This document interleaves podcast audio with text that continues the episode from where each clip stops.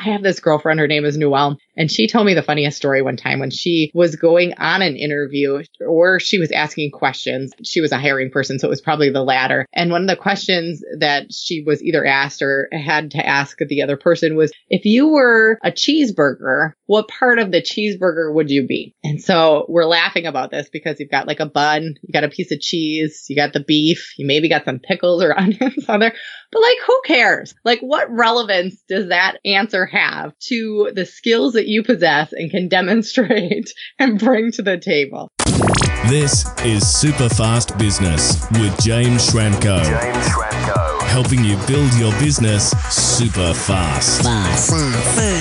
James Schramko here. Welcome back to episode 663 of Superfast Business. This one's about virtual assistants, and I've brought along a special guest, Gina Horkey from Horkey Handbook, to talk about this topic. Welcome. Thank you. It's exciting to be here. Yes, it wasn't that long ago. You were here in Sydney at Superfast Business Live, visiting our local community with some of the other international guests. Of course, we had people from the UK and all sorts of places, Canada, New Zealand, of course, Asia. And it was really nice to have you in person. Did you enjoy the event? It was amazing. I attended every session, took notes. I've already connected with a lot of people that I met there, and I would hope to come back again depending on our family plans next year. Yeah, that's fantastic. Sydney's lovely. It's a good time of the year. Not too busy. It's still warm. Water's definitely warm, which is great. I love what you've been doing over there with your virtual assistant business. I've had the great pleasure and opportunity to be working closely with you over the last few months, and I've seen behind the scenes of how much of an impact you're making for your audience. And predominantly, you're helping people become virtual assistants, and mostly in Western countries, in the United States, Canada, Western Europe, Australia, New Zealand. So you're getting some really amazing, talented people. You're providing them tools and resources to get savvy with the online world and then to be able to work with employers. And I think you even help employers find these people. So I'd love to hear more about how your business is set up, Gina. Sure. So I'll start by sharing a little bit of my story, if that's okay, because it's pretty relevant to where we are now. It's about five years ago in just two weeks or so that I actually started a freelance writing side hustle. I had a full time career as a financial advisor. I was the breadwinner. My husband had quit his job the year prior when our second child was born to become a stay at home dad. And uh, I felt really stuck because I was the only one bringing in money for our family and we had bills to pay and kids to feed. But I didn't want to do what I was doing for the rest of my life. I had my own small financial planning practice and I worked as a part of this family run practice doing support work and they were lovely. It was close to home. On paper, I had it perfect. I made good money, worked close to home. I actually negotiated a four day work week, but I still wasn't quite happy. And so I finally gave myself permission after almost 10 years to look at alternative opportunities. And as I was going about the Googling process, I ran across freelance writing for the web. I was like, well, I'm a good writer, a good communicator. I think that I could do well at this, even though I don't have a journalism degree. And I set up shop. And that's actually what HorkeyHandbook.com was. If you didn't hear, that's my last name, Horkey, and ties into the relevance. It's German, which is a fun fact. And I married into it, obviously. So I started this freelance writing side hustle. I put up shop as far as the website, which was just really a place to serve for writing samples so that clients could get a look at what I was able to produce and decide whether or not to hire me. And that kind of continued on into me picking up some virtual assistant clients doing email management and customer service for tech entrepreneurs believe it or not. I never considered myself a very tech savvy person, even though I'm at the very top of that millennial category. But I've learned a lot since then. And now I'm in more of a teaching role. Actually, based on your advice, I left behind work with my final client in February. I found somebody within our own community that I had trained up and I actually got to do advanced training with her behind the scenes of that client's business. It was completely amicable. He was lovely, which made it so hard to make that transition, but you were right. And it has bolstered the success of Horkey Handbook as a result. Well, I like to be right. That's lucky. You said you gave yourself permission. I think that was an interesting phrase because I suspect some people roaming around there in life don't actually realize that that's the only person they need permission from. Can you tell me how you came to that phrase there? Yeah, you know, it was a hard decision for me to make because I'm pretty type A as an individual. I laugh and tell the story of when I was like 10, 12 years old in the United States, you have like three months off in the summer, right? I know it's a little different how it works in Australia but we had like this whole summer before us. And, you know, this is before smartphones. We definitely didn't have the internet. We didn't have cable TV and we did not have video games really. We were not very well to do. And so we had outside and we had regular TV that you could not pause or fast forward through commercials. it's so weird to think about because it's so different to how my kids are growing up. But I would write out a schedule of every day because I was type A and organized. It was summer break and I was saying, okay, well, during this time, I'm going to do a little exercise. And during this time, I'm going to watch this chalk show. And during this time, I'm going to clean my room. And so I've kind of always operated that way. And I like to, you know, cross T's and dot I's and all that good stuff. So when I commit to something, I typically commit to it kind of full board. I don't know if you know this about me, but I actually started college when I was 16, my junior year of high school. I went full time, moved out of my parents' home because we lived in a rural area, not close to a community college. And I nannied for a friend of my, of the family. And I went to school full time in college. And then I also was a waitress on the side of that. And so I saw that through, obviously graduating with my bachelor's degree. I was 19 years old and that was in psychology, which is a good major. But then I turned 20 the next week, so it's not that impressive. Sounds good though. That's pretty impressive. Uh, I do know about you. You're a hard worker and you're very smart and brave. And I've seen you implement things that are scary for you and you just do it and uh, you go forward and succeed. So it would have been quite amazing to go through such a tough academic environment at such a young age. And I'm sure you've got the results you've gotten because of that habit, I guess, of launching yourself into things that are a little bit outside your comfort zone at least when you were thinking of becoming a virtual assistant, you had some confidence in your ability to write and you had a psychology degree. Yep. Do you think it's possible to do a job like that if you don't have those things? Yeah, I think you need to use what you have, honestly. So the rest of my story is that like I felt like personal finance, I had made this commitment, this contract almost to doing that until retirement. And it wasn't until, you know, really early in 2014 that I gave myself that freedom to think about other things and say, hey, you know what? Maybe I have to tell my friends and family that I decided to sell my practice and change careers. Maybe it'll be embarrassing.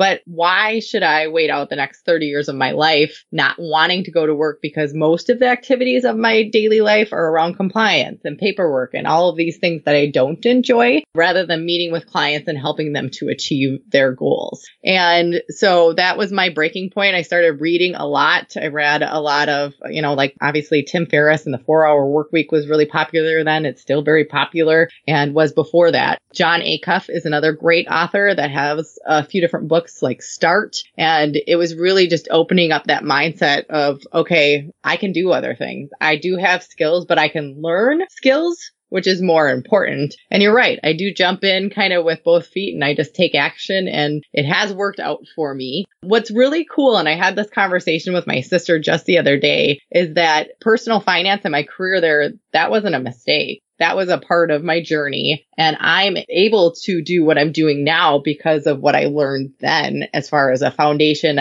I use some of those marketing techniques that we learned and I teach those to our students, for example. You know, I learned email management skills from that position. I was the one that held down the fort when everybody else, because they were family, would go up to Canada to Lake of the Woods and have a vacation. And I was cool with that, but I felt comfortable under pressure and it was all based on those experiences. So when I talk to other people that want to change careers, they want to start a side business. Fear of failure is always the thing that holds them back. And I try and tell them that you can totally do the what ifs, like the worst case scenario thing, which is not very much fun, but that's where we all default from like a fight and flight probably perspective. But instead of thinking about the worst possible scenario of trying something, instead think about the best possible outcome. So if you were to try this new thing, if you were to, you know, start a virtual assistant business or you were to hire a virtual assistant and you have never had a team member before, or if you were to decide to run a marathon, like it really doesn't matter what that end goal is Like imagine the best possible outcome. And then hopefully you will fall somewhere between failure on one end, not doing anything, which means failure in the middle and achieving your best possible scenario. There's a few extremes, isn't there? There's the Robert Ringer way of expecting the worst. So you're only ever excited about what happens because it can only be better than what you expected. That sounds horrible. I made a video about this yesterday, actually. I like to look at the possible best and possible worst case scenarios to give myself a range of the hypothetical outcomes. Yep. And then decide if it's worth that trajectory. But almost certainly, if you don't move forward with something, then you can't have any outcome really. And I also agree with uh, what you're sharing here that whatever happened up until now is a part of your journey. Even if you did something that you might not think is relevant, for example, one of my sons has been a mechanic. I never thought that he would end up as a mechanic in the end. I don't think he will. And I just knew that the skills he got being a mechanic would help him appreciate a better outcome when he gets a job that pays really well, that isn't as manual on his hands. Like he's not crawling around under cars and things. It's giving him an appreciation. Mm-hmm. It's like when I used to dig holes with a shovel for one of my jobs. We had to dig out a pool in the backyard of a house where they couldn't get a digger or a crane. So we had to do it by hand with, you know, a shovel, jackhammer and a wheelbarrow. And I actually emptied enough soil from a backyard to make a pool. And, um, yeah, it was a crazy hard job, but it, you know, the blisters and calluses and the hard work made me appreciate the job I have now where I'm not having to do manual labor. I've got nice office hands. So one of the favorite episodes I ever had on this super fast business podcast was with Nam Baldwin, and he said, use whatever happens. So whether it's uh, finance or university, you've built up your skill set. Do you find that uh, people applying with you to learn about becoming a virtual assistant come from a very varied background and skill set and still able to be successful in the role? A hundred percent. We have people in our community that have their master's degrees, so they're obviously extremely educated, but they don't want to go back to corporate America America. Maybe they had a family and they were able to raise their children and they're looking at going back and restarting a career or, you know, going into business for themselves and having the flexibility and the income potential really that comes alongside of that. We have people that probably never went to college and maybe they're, you know, with a young child at home and just looking to bring some income into their household. We have other people that are recent retirees that are a little tech savvy that want to bring in extra income to supplement their retirement income. We have people that wanted to change careers like me and they come from some sort of background, but it's not the same background that they decide to offer services in. You know, a fun story about me getting started in freelance writing is that my first few projects, later on, I branched into personal finance writing, which is very lucrative. It pays very well. I think I had to wait until I made that transition in order to do so from a compliance standpoint. So my first paying gig was writing gluten free coupon articles and it was as a ghostwriter. And I'm not gluten free and I don't coupon. But you can still do things that you don't have the background for. My second gig was writing WordPress theme descriptions, and I didn't really understand what a WordPress theme was. But I put myself out there. I never have lied about my experience or my capabilities.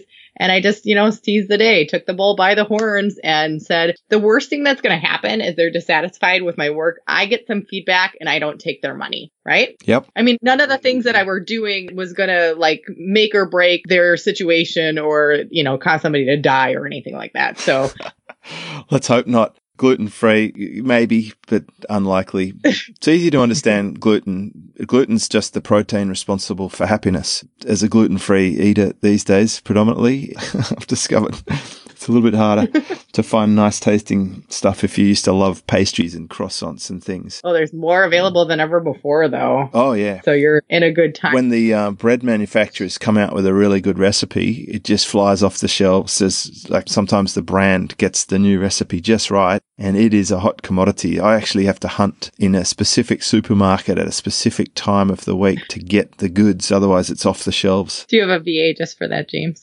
I might have to start making the bread. I'm doing a fair bit of cooking these days. Oh, that would be fun. Yeah.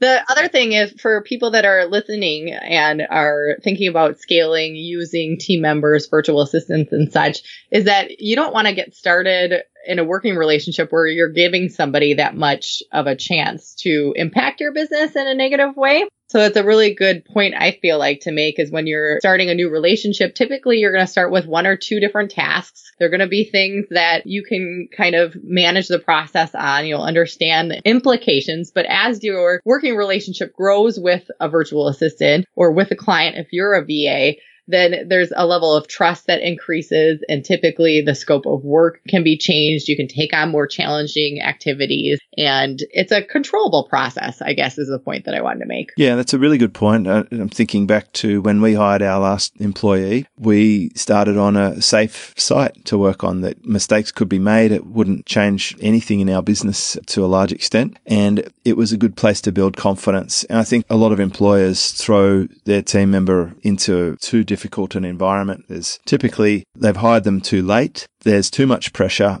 The stakes are too high. There's not enough training. The communication is not clear and they're setting that person up for a bad experience. And then that person invariably underperforms against the expectation. Right. Or quits. It's something I hear about a lot. But I tell you what, I reckon a huge amount of the responsibility really points back to the employer. Yep. There's some really bad bosses out there, and I'm on a bit of a mission to help people be way better leaders. Yeah. And I never realized how poor people are at leading until I got involved in um, being on the other side of it, especially through my wife's own recruitment business, which predominantly focuses on the Philippines market. Yep. It's a different style of service people just don't get the basics. So I think it's worth us talking about when we should hire someone, Sure. where we can hire them, and what we can expect from them. And even things like what would we say in the interview? So these sort of things would be great to discuss. Let's start with when we need to get someone. Yes. And that's one of the things that I learned in my personal finance career. They beat it down that you need to hire help before you're ready. So if you think about your max capacity being that 100%, then you're maybe in the 80 to 90% range when you should start reaching out for help. A big misconception is that you have to hire somebody for like 20 hours a week. Most of the clients that are looking for help, the leads that we put out to our community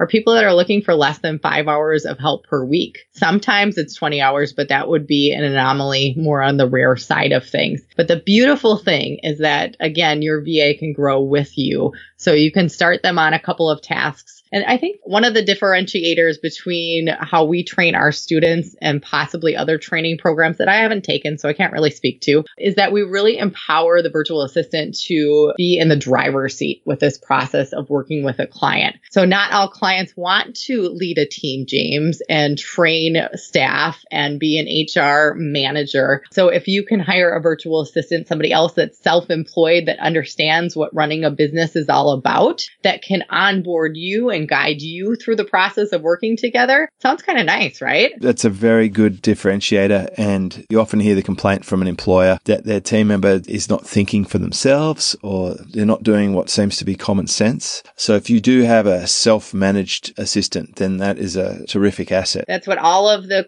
we'll call them clients. When I say clients, typically the people that are coming to us have small businesses. They could be a business of one. They could have a small team in place already that could be in person and employee related versus everybody being a subcontractor and virtual, or they could have a virtual team already. And then entrepreneurs, people like me and you that can't stick with just one business, right? Like you have too many ideas popping in your head. And for good reason, revenue streams that make up your overarching business threshold, but you need different people in order to help you to carry out these tasks because we can't do it all and nor do we want to. So when you think about getting ready to hire somebody, again, it should be before you're ready, but then how do you choose what services to hire out for? Well, I like to do a few different things. And I learned the first tip from Noah Kagan, I believe. So I'll give credit where credit is due. And he was talking about how to find clients and what services to offer and really just having conversations with people and saying, Hey, dude, what's been on your to do list for the last two weeks that you haven't done, but that you actually still need to do?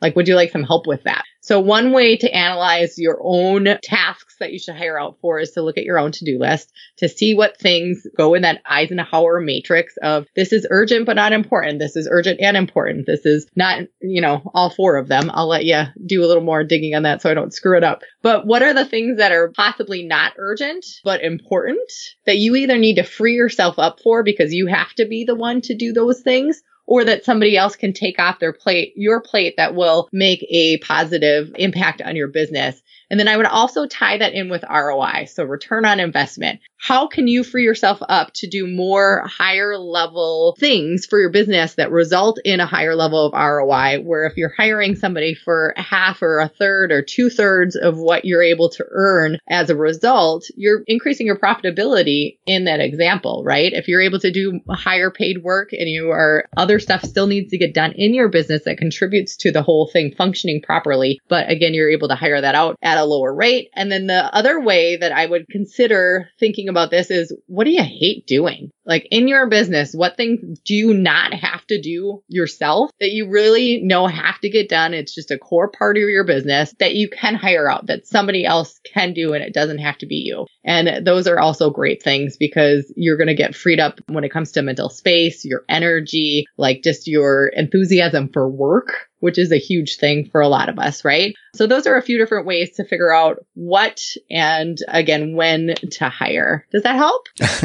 it does. Now I know why you're such a fan of my book. it's like, I think we literally just went through one of the chapters, which is great because we're most definitely on the same page. The book, by the way, is Work Less, Make More Fantastic. on Amazon or Audible. Mm-hmm.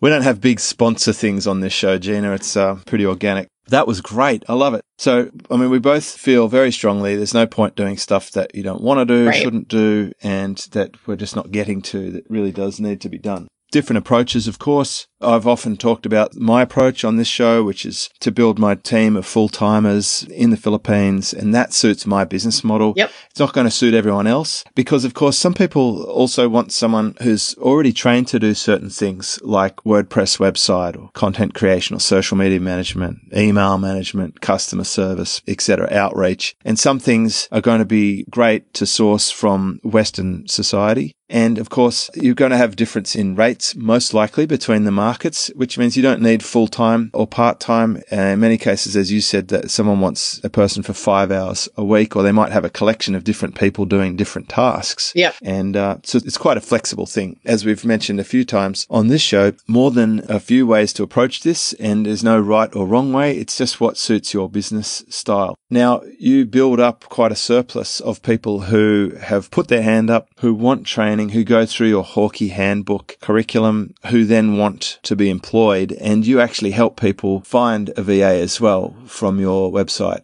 So you, have got a page there on horkeyhandbook.com forward slash virtual hyphen assistant hyphen finder where you, you can actually source a virtual assistant if you're looking for someone who's been trained up, right? Yep. Yep. And again, we try to make the process as easy on you as possible. It's free, so there's no payment gateway. And our goal is just to really help peers in our industry to scale up their businesses by working with talented folks that are in our community. And again, these are people that potentially have like a bachelor's or a master's degree, like smart people and a lot of them that didn't go to college are also still very smart. So we're not saying that one is better than the other. In fact, I'm not sure if I will push my kids to go to college in the future, but that's a topic for a different day. so we have the VA Finder service for short, and you basically fill out a Google form telling us what you're looking for. And I have designed it in a way to really extract the information that a virtual assistant needs to know to know if they would be a good fit for you and vice versa. We actually highly recommend video pitching so it's a fear for virtual assistants to get on camera. But once they do the first couple, they get comfortable and it's not that big of a deal. So this is an awesome way for you to get a sense of their personality and style and professionalism in a very quick way. So if you do submit an inquiry, a lead, a job through the VA Finder service, you hopefully will be pleasantly surprised by getting, you know, a dozen or so videos that are saying, Hey, James, I know that you're looking for help with X. You know, this is something that I've been able to do. And here's my experience. And we also talk a lot about that human to human factor that was spoken about at the conference. So I'm a huge fan of personalization and customization and it really being about a relationship, about two cool people, whatever your definition of cool is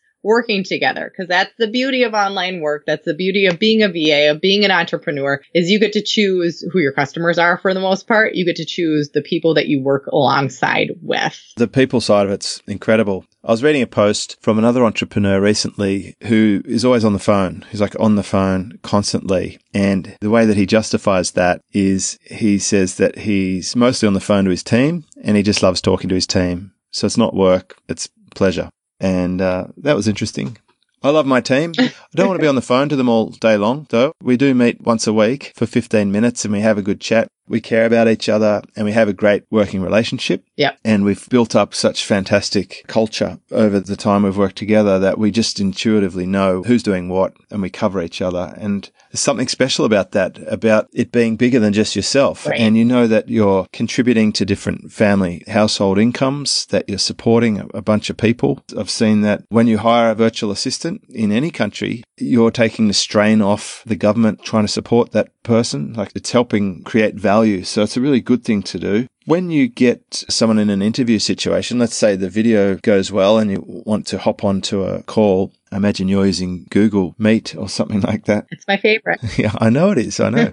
what do you discuss with that person in, in what we might classically call the interview phase? Sure. So at this point, you've submitted, you know, a job lead to the VA Finder, or you've pulled your own community to see if there are people in your community that are interested in working with you. I mean, you obviously can go a marketplace route and try an Upwork or Fiverr thing, but I that would probably be my last resort. I would go towards my community and then somebody that has a trusted resource like us first. And so then you're going through those pitches and you're going to kind of limit it to probably the top two or three candidates. And hopefully you've made a connection with them and they sent that video to you and you just feel you know, in your gut, like this could be a good potential fit for me. And so then you're going to get on something like a Google Meet. I mean, you can do it via phone call and some people actually hire just off of email alone. So that's more common than you would think. Personally, I like to get on like a video call because it just is friendlier and you can get to know somebody by their mannerisms much easier than definitely text communication. So if the VAs from our community, they might lead the call and ask you the questions about what it is that you're needing help with, why that's a pain point in your life, what kind of a home run scenario would look like with working with somebody. Obviously, there's going to be some dialogue, warm up usually at the beginning, just like any kind of, I guess, interview or meeting somebody new for the first time. And then you decide at the end, hey, like, I really like you and we're going to move forward, or I need to, you know, take my time to review these other applicants and I'll be in touch. And it's really a conversation. And so I actually talk about, we have a lesson within the course from the VA side of what an interview is and what it looks like. And I talk to them about the fact that it's not what you would imagine in corporate America. I have this girlfriend, her name is Newell, and she told me the funniest story one time when she was going on an interview or she was asking questions. She was a hiring person, so it was probably the latter. And one of the questions that she was either asked or had to ask the other person was, if you were a cheeseburger, what part of the cheeseburger would you be? And so we're laughing about this because you've got like a bun, you got a piece of cheese, you got the beef, you maybe got some pickles or onions on there. But like, who cares? Like, what relevance does that answer have to the skills that you possess and can demonstrate and bring to the table? I mean, it might show your sense of creativity or humor, but it's not what you're going to sit down and talk to a potential client about. Instead, you're going to be like, okay, let's size each other up. Let's get through some pleasantries and see what we have in common and then explore what it would look like working together and then, you know, plot out a next step from there. And it can last like five minutes. What part of the cheeseburger was she? Oh, I don't know. Probably the cheese. I think she likes cheese. So I think it's an interesting question. I mean, because I think a lot of people would gravitate towards the cheese as the answer. So it might help an interviewer decide if this person takes the logical answer or if they're going to be like artsy or creative. You know, they might be the little pickle or the onion or the sauce. You know, without that, it's sort of missing something.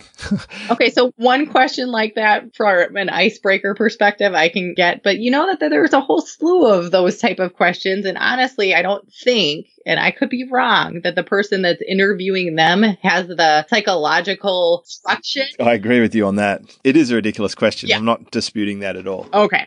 You're totally going to ask though. That'll be on your next podcast interview. You'll be like, hey, I have this important question for you. Yeah, it's not as good. One of the good interview questions that I've heard of, that a friend of mine, Dan Dobos, does. He usually interviews people face to face, but you could do this virtually. He's got different things on strips of paper mm-hmm. and then he asks the candidate to arrange them in order of importance. That would be meaningful. That's a really, really great diagnostic tool to see who you're dealing with. You know, like what things do they think is more important or least important Yep. in a ranking system? That's a very good technique. And he's a smart guy. And I like that question. When I'm interviewing someone, I always use a checklist and I make sure that on that checklist are the must haves that would indicate the likely success of the person in that role. And then there's some sort of desirable attributes. And I'll make sure that I do the questions without trying to put too much gut into it in the beginning. And then I would later then see how I feel about it so that I'm not trying to bias myself out of the game. Right. because it's easy for us to look for the good in everyone because we're entrepreneurial. And it's also because some people go on a bit of a power trip. They start assessing things that are, have no relevance whatsoever to someone's capacity to do the role. Like if someone's cranking out articles, does it matter if they're fantastic on camera? Right. You know, maybe not. Yeah, I know that a lot of clients, especially that run bigger teams, are starting to do some personality testing within their interview pool. And the biggest reason is just to see if they're a personality fit for the role that they're going to fill within the team. So it could be the duties of their job, but then also whether they're an INFJ or whatever these different personality types are. I took one recently and I'm trying to find the name of it. It's not on the screenshot that I have, but I'm type seven. I'm the enthusiast. So I'm energetic, lively, and optimistic, and I want to contribute to the world. It goes on and on and on, but it was actually very accurate. Talked about what you like about being a seven and what's kind of hard about it. So not having enough time to do all the things that I want is a challenge for me, James. Well, it's a surprise. but anyways, you could do that with uh, you know, your interviewees too. And this is a free one, and I'll try and get a link to it so that you can share it with your audience. It's a free test because you can learn a lot about yourself. You can learn about the people that you're interviewing. They can learn about themselves in that process, and then you can see, you know, do we have complementary skill sets here, or do we have the same? And if we're the same, would that be a conflict? nice. Yeah. A lot of people also like the Kolbe Yep. for that sort of stuff. Of course, so go to superfastbusiness.com, episode 663, and we'll put the amazing, not sure what name it is, test link I know.